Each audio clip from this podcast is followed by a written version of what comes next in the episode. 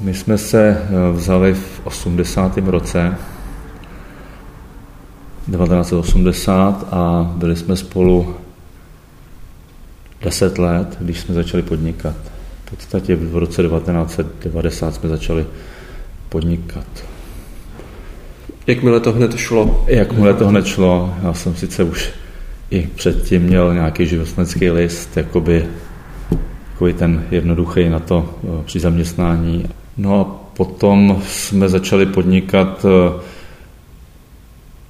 ty jsi vlastně, ty jsi vlastně, Jiřo, byla, eh, byla doma s Pavlem. Mm-hmm, jo, a my jsme... máme syna a ten je postižený, takže já jsem s ním byla doma, starala jsem se o něj a vlastně to podnikání začalo tak, že manžel Milan podnikal a přišel za námi kamarád, potřeboval pomoc, potřeboval e, uskladnit e, nějaký zboží, který vyráběl jeho bratr. A pak se to tak nějak zkouzlo, že, že nás poprosili, jestli bychom mu nepomohli s, s distribucí, s prodejem a, a tak vlastně tak to začalo. Já jsem potom samozřejmě to přerůstalo v tom množství, tak jsem eh, hned eh, ukončil tu svoji, to svý podnikání okolo těch počítačů a začali jsme to dělat spolu s Jiřou. Bylo to těžké rozhodování, protože bylo už tady jasné, že počítače mají budoucnost, ne?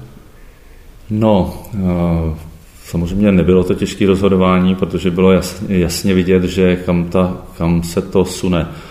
Zprvu, když jsme opravovali počítače, tak se měnila součástka. Když, se, když přišly potom PCčka, že jo, klasický počítače, teďka jak je známe, tak se samozřejmě vyměňovaly díly a ten posun byl zcela evidentní, že se to muselo sunout k tomu, že se bude mít pomalu celý počítač. Takže to je, to je neúprostná, neúprostný krok doby, takže to, to bylo jasný. Takže jsme mm, podnikali v tom spotřebním materiálu pro, pro ty kanceláře a pro počítače a tak. Jak jste se poznali?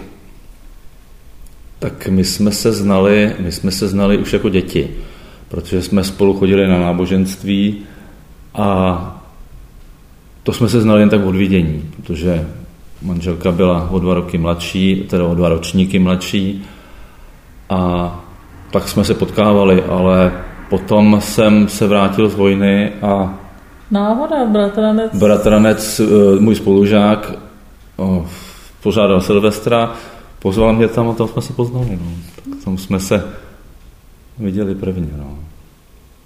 A kdy to přerostlo ve svatbu? Za devět měsíců jsme se vzali, ale eh, to tak nějak jsme si řekli, že chceme být spolu na celý život, že, že rodiče sice byli překvapeni, že tak brzy, ale tak jsme se rozhodli a chtěli jsme spolu být. A, a vlastně hodně mladí? Hodně mladí, no. Mě bylo 21, Milanovi 23. no. No. Ale v té době to nebylo mládí. To bylo v té době, době se brali... brali v 19. Takže to bylo přiměřeně. Takové normální tehdy. No. tehdy to bylo normální. Říkali jste, že jste se potkávali na náboženství, mm. ale v době, která náboženství nepřála. Jak to fungovalo? No, já si myslím, že to člověka spíš eh, vychovalo a utužilo, jo? že to, že třeba jsme ve škole kdy byli posmíváni za to, jak od učitelů, tak i od spolužáků, tak, to, tak já mám pocit, že nás to, teda aspoň mě, to vychovalo v tom, že si nedělám nic z toho, co, co lidi říkají, koho pomlouvají. Vždycky si snažím o tom udělat svůj vlastní úsudek. Tak pro vás bylo to náboženství i něco jiného, nebo něco víc ještě než eh, to samotné učení se o víře? Tak určitě my jsme z klasických tradičních rodin křesťanských, takže jsme byli vychováni od, eh, od dětství, vlastně od tého věku jsme chodili do kostela, takže nám to přišlo úplně běžná, jako běžná součást života, takže jsme nic nedělali, co by nás nějak vykolejilo, nebo bylo to nějaký zvrat velký, vůbec ne. Ale musím říct, že ne vždy jako to bylo tak, že bychom, nebo aspoň já, že bych slepě věřila. Měla jsem období, kdy jsem si kladla a kladla jsem mýmu taťkovi eh, plno otázek, které určitě asi nebyly mm, úplně v tom duchu křesťanství, protože jsem taky pochybovala a měla jsem pocit, že potřebuju to vidět jinak než třeba moje rodiče. A jak to táta zvládal tehdy? No, tačka jo, tačka byl dobrý, protože byl takový svobodomyslný a mm, úplně nás nenutil k, k tomu, abychom věřili v Boha, ale ved nás k tomu svým životem, svým příkladem, no asi. Že jsem si ho vážila a to myslím, že je hodně pro to, aby člověk se víc nad těma věcma, co dělají rodiče, zamýšlel. No. Čemu jste se věnovali ve vzdělávání? Co bylo taková vaše spíš ta vášeň? Pro co? Hmm. Tak já už jako dítě jsem tíhnul k té elektrice. To znamená, že jsem si vyráběl nějaký takový malý obvody a takové věci, že se to líbilo a Potom samozřejmě jsem se vyučil jako elektromechanik a následně po vojně, protože samozřejmě jsem, to bylo složitý s tím studiem na střední škole, tak jsem po vojně se přihlásil, ještě na vojně jsem se přihlásil na večerní školu, udělal jsem si večerní školu Slaboprovod. Já jsem měla touhu učit, být učitelkou, ale to nešlo, protože já si bych špatně ovlivňovala děti díky původu, tak jsem studovala ekonomickou školu a to mě vůbec nebavilo, takže to určitě nebyl můj, nějak, moje hobby, ale vždycky ráda jsem si četla, ráda jsem se zajímala o umění, to mě, to mě jako mladou bavilo, to jsem využívala možností, které byly v Praze, což byla asi i výhoda. Ale nakonec ekonomická škola se ti asi teď hodí, to vzdělání, ale elektromechanika, tak to asi v papírnictví už nefunguje. No, ono, se, ono to je samozřejmě všechno spojené, ono to má všechno logiku svojí. Je třeba papír, i, i ten spotřební materiál pro ty stroje elektronický, spoustu věcí se tam dá využít a velice dobře, velice dobře to funguje, protože počítače máme ve firmě, máme celou síť že jo, počítačovou, máme e-shop, že, který se vlastně musí nějakým způsobem napojit na ten, na ten ekonomický systém a to všechno je moje starost. Takže eh, ne, že bych to dělal sám, ale spíš to jako koordinuju ty, ty eh, lidi, kteří to pro nás dělají.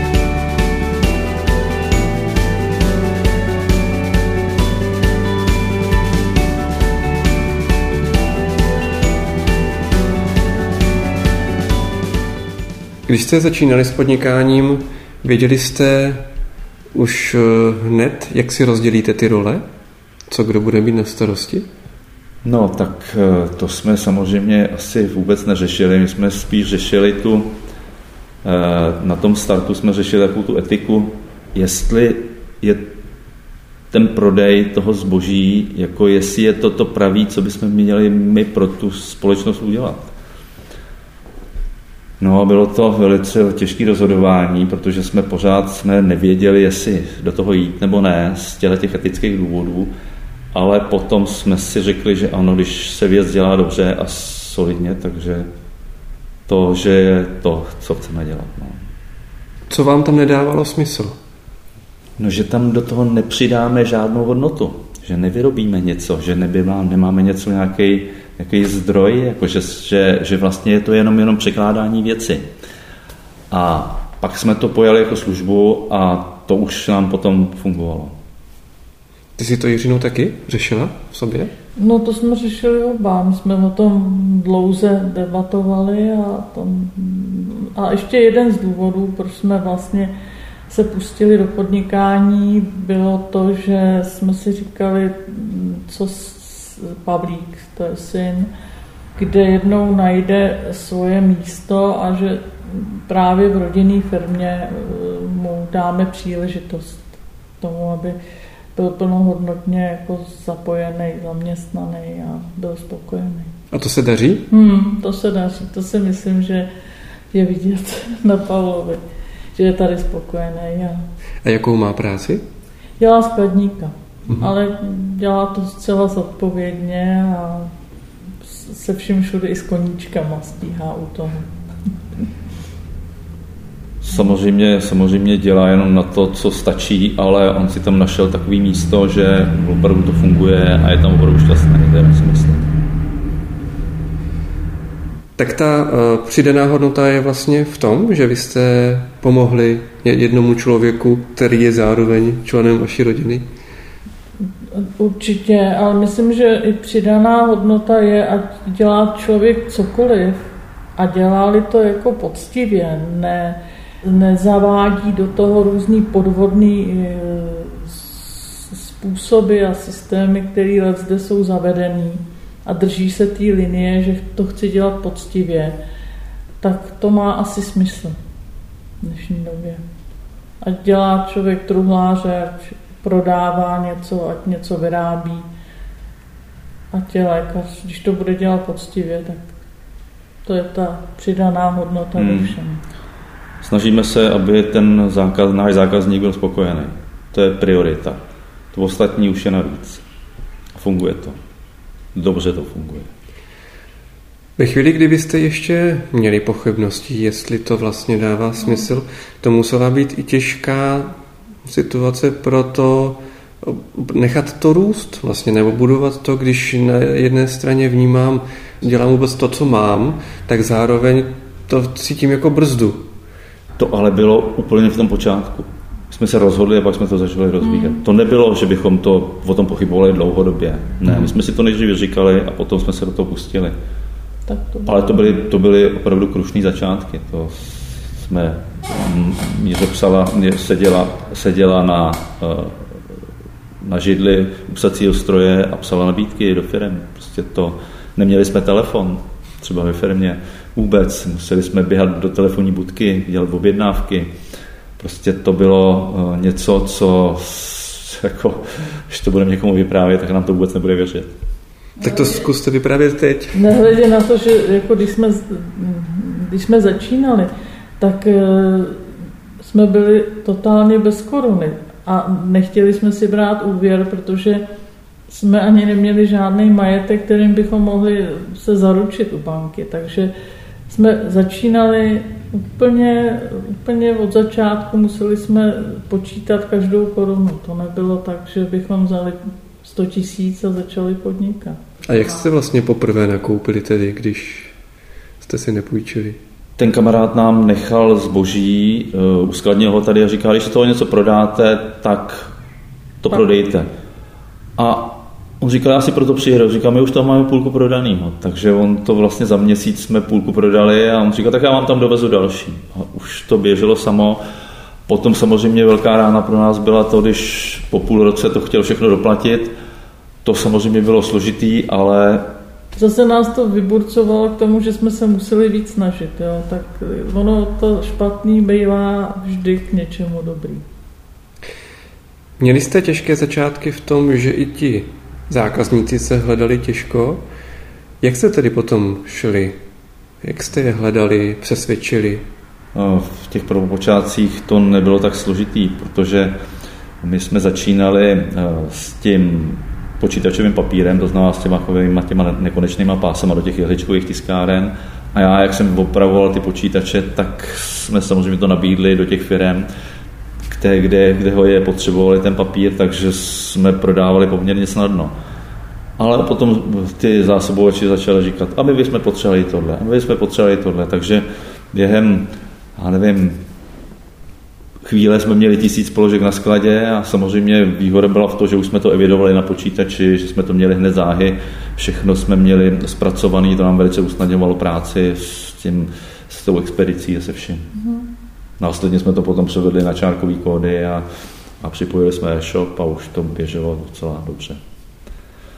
No ale taky po asi po deseti letech uh, si čekala Aničku, takže mm. jsem tady zůstal sám uh, s několika lidma, to už jsme měli zaměstnance A to nás taky vyškolilo spoustu věcí. Mm. Mít zaměstnance, že bylo také něco, řekněme, nějaký nový začátek.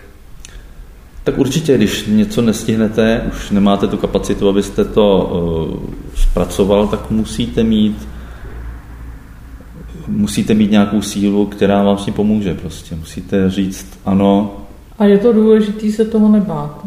Zažila jsem, že plno lidí nechce mít zaměstnance. Já mám pocit, že když jsme právě se k tomuhle tomu kroku rozhodli, tak mm, nám to strašně uvolnilo ruce a, a bylo, nestěžuju si, já jsem ráda, že máme zaměstnance. Samozřejmě uvolnilo nám to ruce v té práci, ale zase nám to přidalo tíhu té zodpovědnosti za ně. Že? To, není, to není jen tak, musíte vydělat každý měsíc na výplaty, i když jsou prázdniny a není tržba. Prostě pořád musíte mít, musí se pořád počítat, aby nám to vyšlo, aby to fungovalo, aby bylo na rozvoj, aby bylo na energie, aby bylo všechno prostě tak, jak má být. Takže to musí být vyvážená firma a někdy to je uh, složitý, ale vždycky jsme to překonali bez úvěrů, bez, uh, bez nějakých půjček a vždycky jenom s tím zdravým selským rozumem. A vždycky zaměstnanci dostali plat? Vždycky dostali, vždycky dostali plat přesně. My jsme si třeba nedali, ale zaměstnanci dostali vždy. Přesně na termín. Byly začátky se zaměstnanci problém třeba i v těch vztazích? Ty jsi zmínil to, že říct si o pomoc mohl být problém, mohl být problém i jinde? Myslím si, že, bylo, že určitě bylo znát a to cítím do dneška, že jsme neměli dostatečný vzdělání, že jsme nebyli mladší, neměli jsme možnost jít studovat do ciziny a přinést si zkušenosti z prostředí, kde, eh, kde to znali. Že jsme se vlastně věci učili za pochodu a až třeba zpětně jsme zjišťovali, že mm, věci, které jsme, eh, se, který jsme poznali nebo které jsme naštudovali někde, že jsme měli už dělat třeba před pěti, před dvěma lety. Bylo to vždycky trochu pozadu, ale mm, to zase jsme měli vykoupený tím, že jsme si to zažili na vlastní kůži a to se potom nezapomíná. To je největší škola. Hmm. Vy jste začínali sami dva a dnes máte kolik zaměstnanců? Dnes je nás tady 13 dohromady. To už je docela zajímavý počet. Bylo nás tady i víc, bylo nás asi 17 v roce 2007, ale to bylo vlastně na začátku krize, když jsme měli velký rozvoj a samozřejmě ta křivka byla eh, exponenciální přímo u firmy, ale potom se najednou se to stabilizovalo a museli jsme optimalizovat zdroje všechny ve firmě a vyčistili jsme ty zbytečné pochody a zjistili jsme, že nepotřebujeme tolik obchodních zástupců, že nám stačí míň a prostě všechno jsme upravili jsme software, všechno jsme předělali, prostě všechno nás, všechny ty potíže, které vznikly, nás opravdu posílili a měli jsme, eh, měli, eh, dalo nám to hodně prostě. Pokročili jsme. A máte nějaký plán do budoucna ještě, co se může s firmou všechno stát, kam vyrůst? Hmm, máme těch plánů hodně, nevím, jestli všem je stihneme za svůj život. Takže to jo, plány máme, no. Je otázka, jestli uh, budeme mít cíly je realizovat. A můžete něco z toho prozradit, třeba zdvojnásobit, strojnásobit ještě firmu? No, ono... To ne, to jsme se rozhodli se ubírat trošku jiným směrem.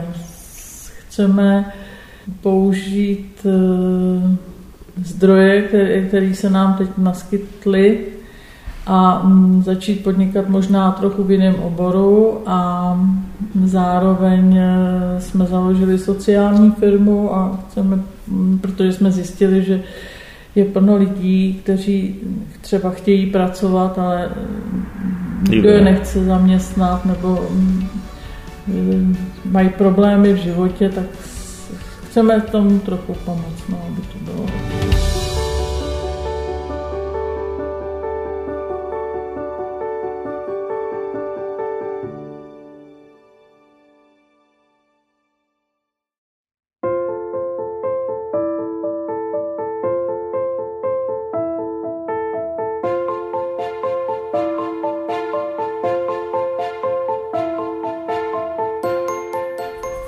podnikání vám začalo dávat smysl i v tom, že vlastně pro nejstaršího syna Pavlíka jste eh, vytvořili prostředí, které je pro něho dobré i jako zaměstnání.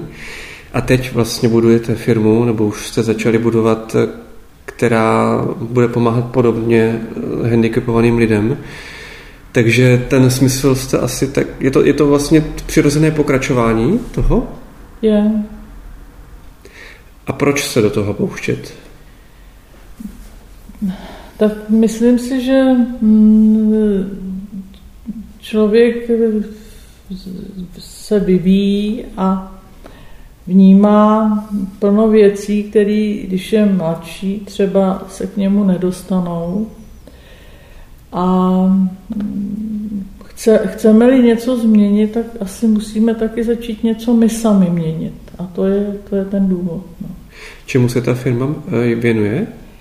Eh, měla by se věnovat zemědělské činnosti plus eh, by měla vlastně se zabývat tady tou obchodní činností, ale spíš ty lidi by pomáhali při údržbě areálu a při těch pomocných pracech, na který budou stačit. A vy chcete vytvořit sociální podnik pro tělesně postižené, mentálně postižené, kam to míří? Mm, spíš Momo, mentálně, psychicky postižené lidi a lidi fyzicky postižené. Jakkoliv. Pro Jasně. kohokoliv, kdo, kdo chce a může pracovat. Ovšem tu vůli musí dát sám. No ale tak pomoc mu můžeme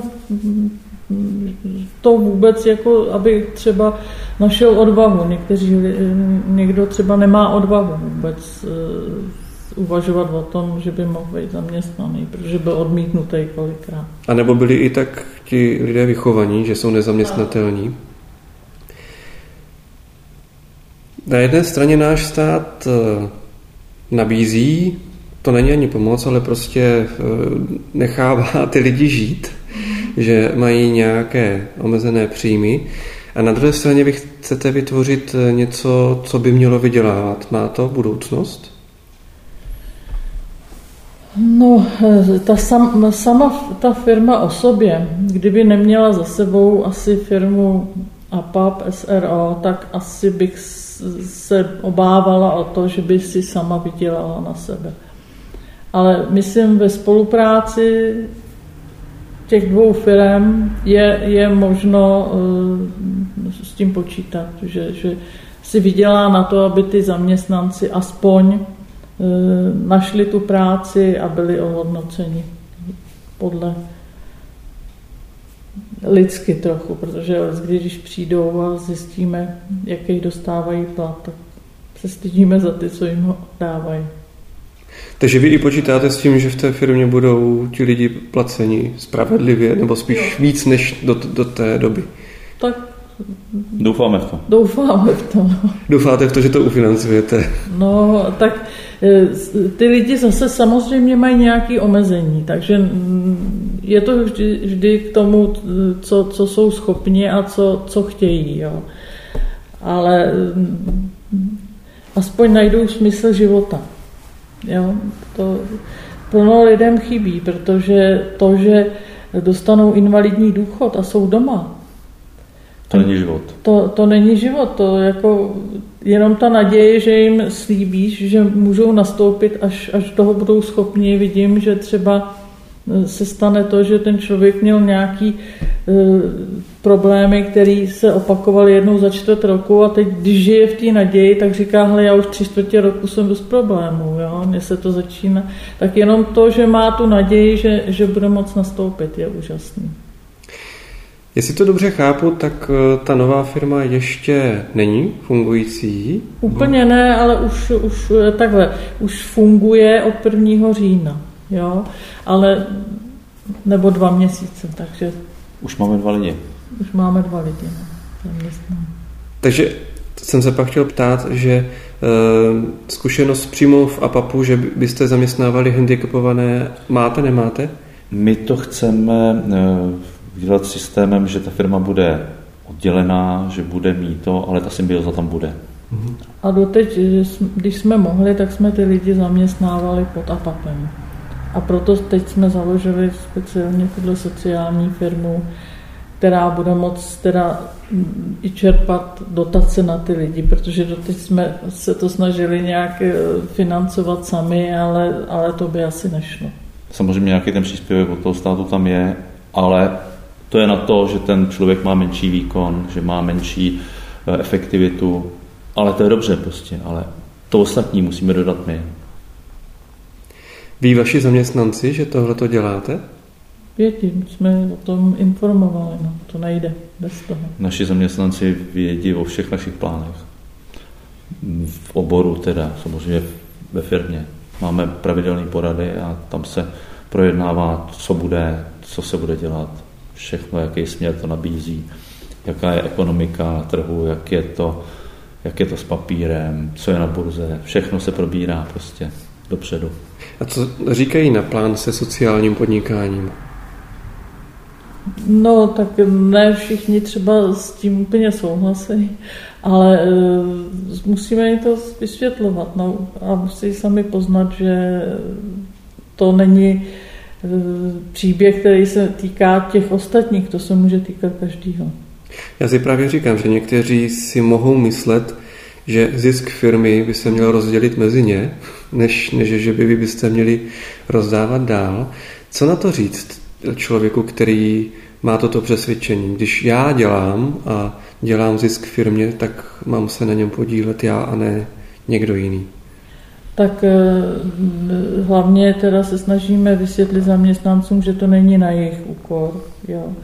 Eh, že se vždy vždycky snažíme eh, jako lidi, jako firma sehnat zdroje eh, pro ty lidi mm, nejenom, nejenom eh, u nás v APAPu, ale i mimo. A hm, ten APAP jim umožňuje těm lidem to, že můžou být zaměstnaní. Jo?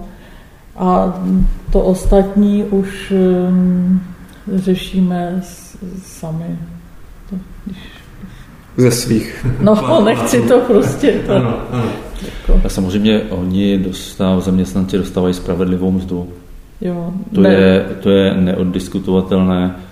Dostávají pravidelně, jim mzda roste teďka. Když se víc vydělá, víc dostanou. To je logicky. To, to tak je.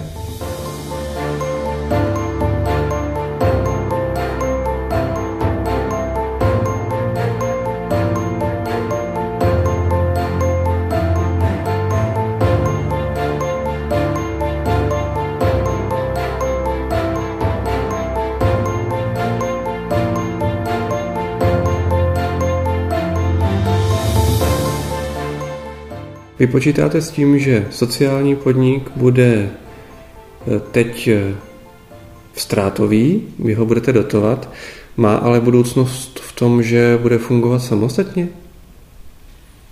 Mm, my jsme tak o tom neuvažovali, že by fungoval úplně samostatně. Já si myslím, že když někdo podniká a firma mu funguje, tak má právo se rozhodnout, že bude nějakým způsobem pomáhat a proto jsme založili tu firmu sociální, která mm, vlastně má jistotu v té firmě, která je vyloženě jenom obchodní.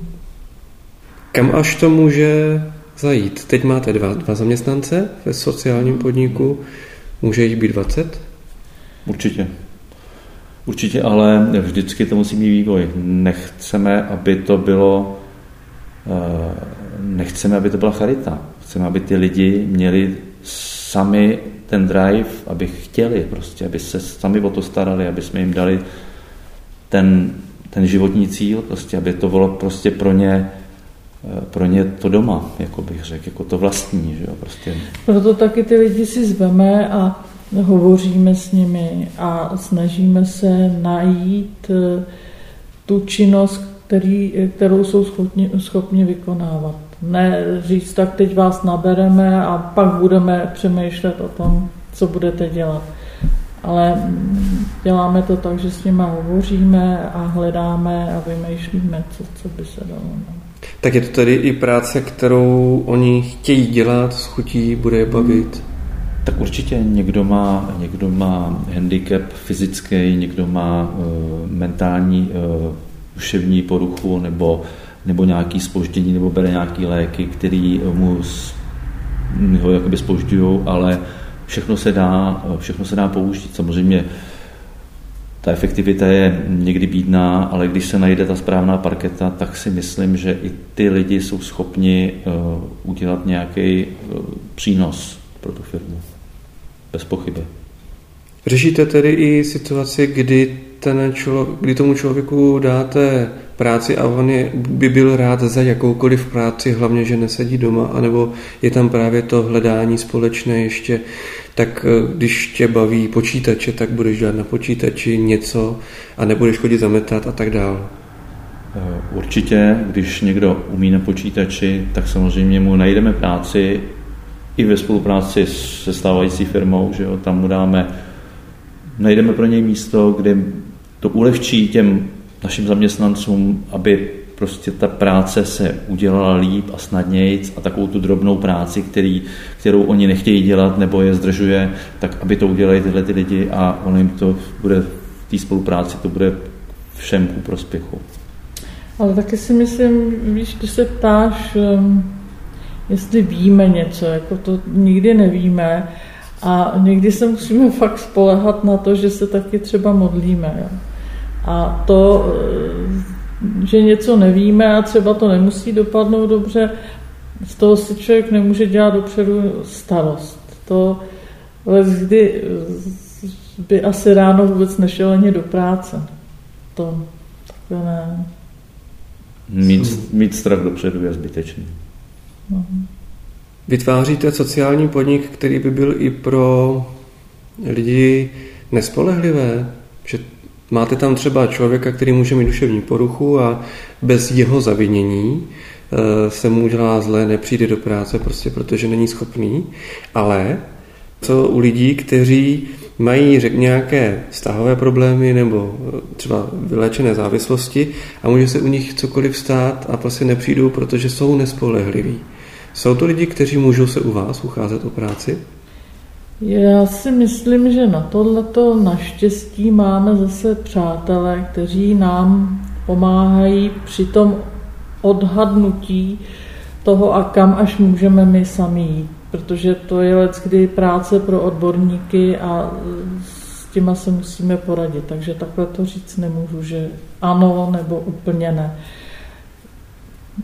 Poradíme se a právě při těch pohovorech nebudeme a nejsme sami, takže hm, tak. No. Že máte opravdu člověka, který se vyzná v tom zaměstnávání lidí, kteří mají handicap, ať už je jakýkoliv, a poradí vám, jestli vy sám, na to máte nebo ne. Sám si prakticky prošel eh, léčbou a dnes eh, je eh, jako jeden z přednášejících na na různých akcí pro ty lidi a, a pomáhá nám, mm, radí nám. Takže to není jenom tak, že bychom my sami rozhodovali a tak.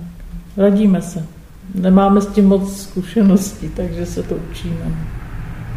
Zároveň asi musí být těžké vytvořit eh, prostředí, které má pomáhat a má být přátelské a mít pak před sebou člověka, kterému musím říct vám teda já nepomůžu. Už se vám to stalo? Určitě, jako to se stává běžně v každé firmě.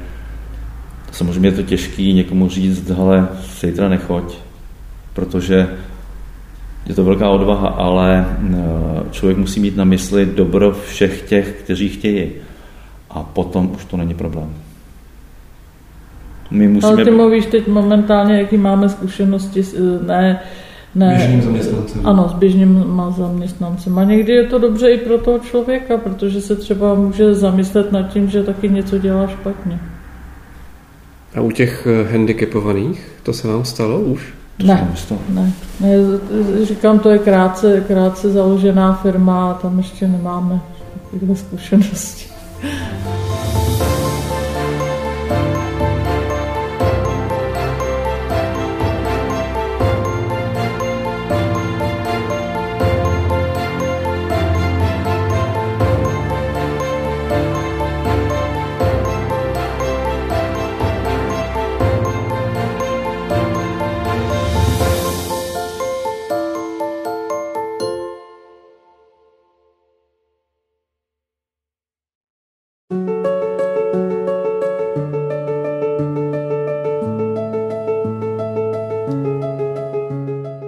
Máte pocit, že podnikání stavíte na skále nebo na písku? Tak uh, myslíme si, že na skále. Kdybychom si nemysleli, že na skále, tak bychom to s tím dál nepokračovali. No, myslím si, že to není o podnikání, protože v podnikání člověk může lehko selhat. Jde o to, o co se opírá v životě. A tak předpokládám, že naše víra, že to je stavba na skále, ale taky někdy selžeme, jsme jenom lidi. No. A co je ta skála? Koho vidíte za tou skálou?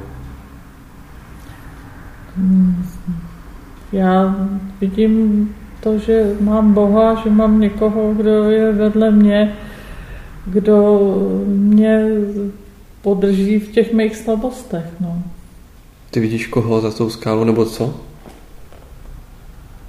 Tak v tom podnikání si myslím, že e, ta skála je ta přímost k těm zákazníkům, ta, ta hm, jak bych řekl, solidní služba, která je vždycky víc než ten zisk. Ono se samozřejmě nabízí, hm, když děláme obchod, tak ten zákazník, eh, dá se udělat rychlej zisk na tom, ale máme tu zkušenost, že od nás odešli zákazníci a vrátili se prostě.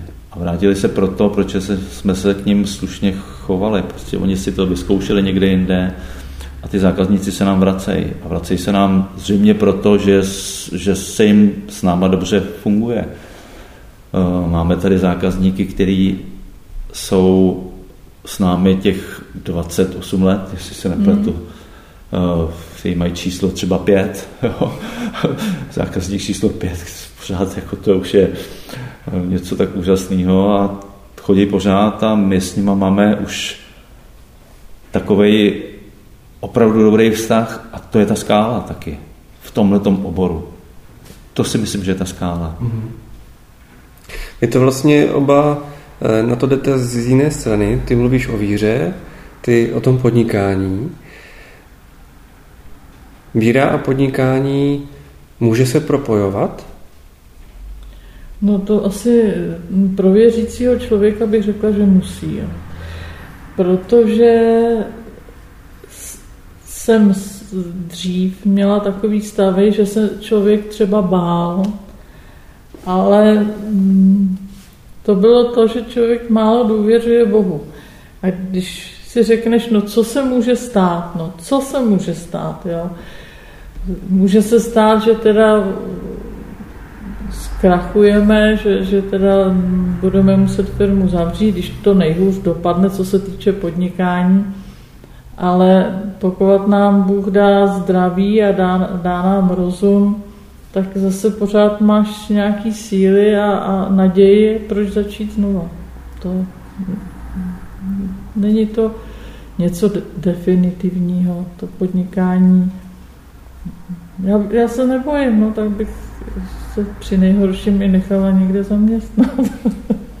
to by bylo možná taky osvobozující, člověk by neměl mm, starosti jiný, no. Tak to, to není, není to nic fatálního, podnikat, nepodnikat. Ježíš v těch slovech říká, že ten, kdo postaví dům na skále, přijde vychřice a ten dům to ustojí. Zažili jste vychřici? Přišla krize, že jo. To byla vychřice velká poměrně, eh, mnoho firm zkrachovalo, my jsme stabilizovali. Opravdu fungovali jsme docela dobře, nikdy jsme nedali později platu. Bylo to opravdu jsme fungovali. A já myslím, že těch vychřic je, je víc. To máš eh, tak, že e, jsou i různý vlivy jiný, který nás potkali jako firmu, kdy začaly e, státní zpráva vlastně udělala třeba podmínky různý, o kterých se mi tady nechce úplně mluvit, kdy jsme si řekli, tak do výběrových řízení nepůjdeme, protože to není to, co chceme dělat. A taky nás to hodně ovlivnilo, protože jsme zprvu do státní zprávy dodávaly hodně, hodně, hodně jako institucím. No, ale tak... Že jste pak přišli o hmm. nějaký zdroj příjmu. Hmm. A ty vychřice ve víře byly? Taky, taky. To každý prochází uh, různýma obdobíma pochybností, ale ne jako co se týče úplně to, jestli Bůh je nebo není, ale jestli On je ten, ten který vlastně plní tu boží vůli. A jak je to vlastně z boží vůli v té firmě postavené na skále? Jak ho, jak ji vnímáte? Že teď dělám boží vůli, nebo teď ji dokonce, teď ji třeba nedělám? No to, že můžu. Můžu ráno vstát, to už je zázrak, jdu do práce, všichni přijdou, to skvělý prostě, jsou to úžasní lidi, kteří se snaží, kteří jsou příjemní, kteří se na mě usmívají. Prostě zázrak je každý den. Mm-hmm. To, že to vlastně funguje a ti lidi reagují dobře. A přichází zákazník, který se na nás usmívá a přijde nám e-mail, že řidič, který zaváží zboží, chválej ho. Prostě odměna, odměna veliká. No. A stává se nám velice často, že zákazníci říkají, no ty, ty vaši zaměstnanci, ty jsou tak fajn, jako jsou příjemní a to, to nás docela jako těší, no, tak je to příjemná věc, tohle slyšet. Je to i vaše konkurenční výhoda, že máte takové zaměstnance? Tak, tak asi ano. Asi ano. Samozřejmě no. taky jsme se to museli naučit, protože uh, mám takový zajímavý příběh uh, s tím, že občas přijde protivný zákazník. Tak jsme si začali říkat, co s tím zákazníkem. Protivnej, sekíruje nás, uh, to. Tak jsme si řekli, rychle ho obsloužíme. S úsměvem jsme ho co nejrychleji obsloužili, on příště přišel, Zase jsme ho rychle obsloužili a ku podivu přestal nás sekírovat. Přišel, vybíral si, už nechtěl nic, věděl, že se mu budeme věnovat. Opravdu ten vztah je dobrý. Přirozená reakce by byla jaká, kdyby se nerozhodl ho obsloužit rychle? Nevím, prostě snažili jsme se... Co se ti chtělo udělat? No chtěli jsme udělat tohleto, protože jsme nevěděli, jak na něj, protože samozřejmě ta situace je nepříjemná, když někdo přijde a je nervózní a e, má špatnou náladu, jak tu náladu přenáší na ty všechny ostatní. A tak jsme vyzkoušeli tuhle tu metodu, že jsme vlastně se mu věnovali tomu člověku tím víc, když už ten člověk, ten obsluhující se mu nemohl věnovat, protože už to psychicky nemohl unést, tak jsme se vystřídali u něj a opravdu Eh, mělo to velký význam a my jsme se to naučili a teďka zvládáme jakýkoliv v podstatě jakýhokoliv klienta, když přijde spěchá, tak mu pomůžeme. Prostě všechno prostě vede k spokojenosti toho klienta. I to může být jedna z těch vychřic, která je... To je vánek, no. To, to byl vánek. To je vánek, to už to nejsou vychřice. Tak vychřice eh, let, kdy jsou i, eh, nebo vyplývají vlastně ze života samotného, nemoce a různý problémy, který život přináší. To bych řekla, že to podnikání už asi není ta největší vychřice, která nás může potkat. Těch vychřic bylo několik, že jo? Jsme, vyhořeli jsme taky jednou. No, to, ale tak nějak člověk asi ty špatné věci víc zapomíná a, a tím, že je za zaměřený na to jít dopředu a přemýšlet o tom, co bude, tak eh, tím rychleji zapomíná ty špatné věci. Takže z nás těžko tady teď vyloudíš nějakou vzpomínku na to, co bylo špatné. Tak je třeba, je třeba... Vyhořeli jsme, zhořelo nám auto. Jsou věci, které prostě v životě se staly, ale vzpomínám si na ně, až když teď třeba Milan mi to připomněl a bylo, byly to těžké situace, ale, ale to navíc máme velkou výhodu, že jsme dva na to. Jo, že se můžeme poradit, že, se, že ten jeden, když třeba je slabší nebo nemůže, má horší náladu, tak ho ten druhý podrží. A to jako manžel, manžel, manželé, když podnikají, tak to je jedna velká výhoda. Má to možná nevýhody, že jsme pořád spolu, ale my jsme si na sebe natolik zvykli, že já už bez Milana být nemůžu. Byla mlčí. Tak to je. No. Ale já bez tebe chvíli být můžu. Tak to je fajn. Ale jenom chvíli říká. Jo. tak samozřejmě, že jsme na sebe zvyklí. Už je těch 38 let spolu, to mm. už je mhm. hodně. No. Je to těžká otázka, vůbec na ně nemusíte odpovídat, ale zkusím ji dát. Kdyby ta vychřice přišla s tím, že byste jeden zůstal sám, tak uh, budete i v APAPu dál?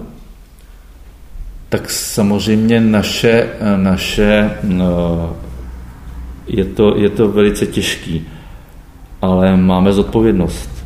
Zodpovědnost za eh, lidi, kteří jsou na nás navázáni vztahově. Eh, to už po třeba 22 letech, když tady někdo pracuje 22 let, tak to už není jenom zaměstnanec, to už je rodina taková velká, to už...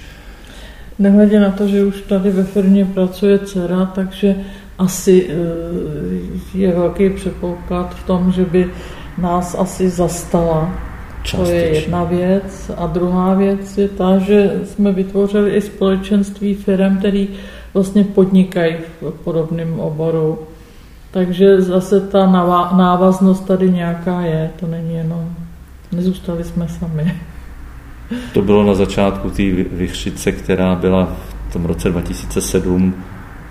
Tam jsme ještě samozřejmě věděli, že eh, ty velké korporace, které eh, sem jdou, tak nám nejdou pomoct, ale jdou samozřejmě eh, ten trh ovládnout. Tak jsme vyvinuli takovou aktivitu, že jsme spojili asi šest firm podobného ražení, jako jsme my, se stejným oborem a který jsou různě rozmístěný po republice a spolupracujeme úzce a má to velké výhody.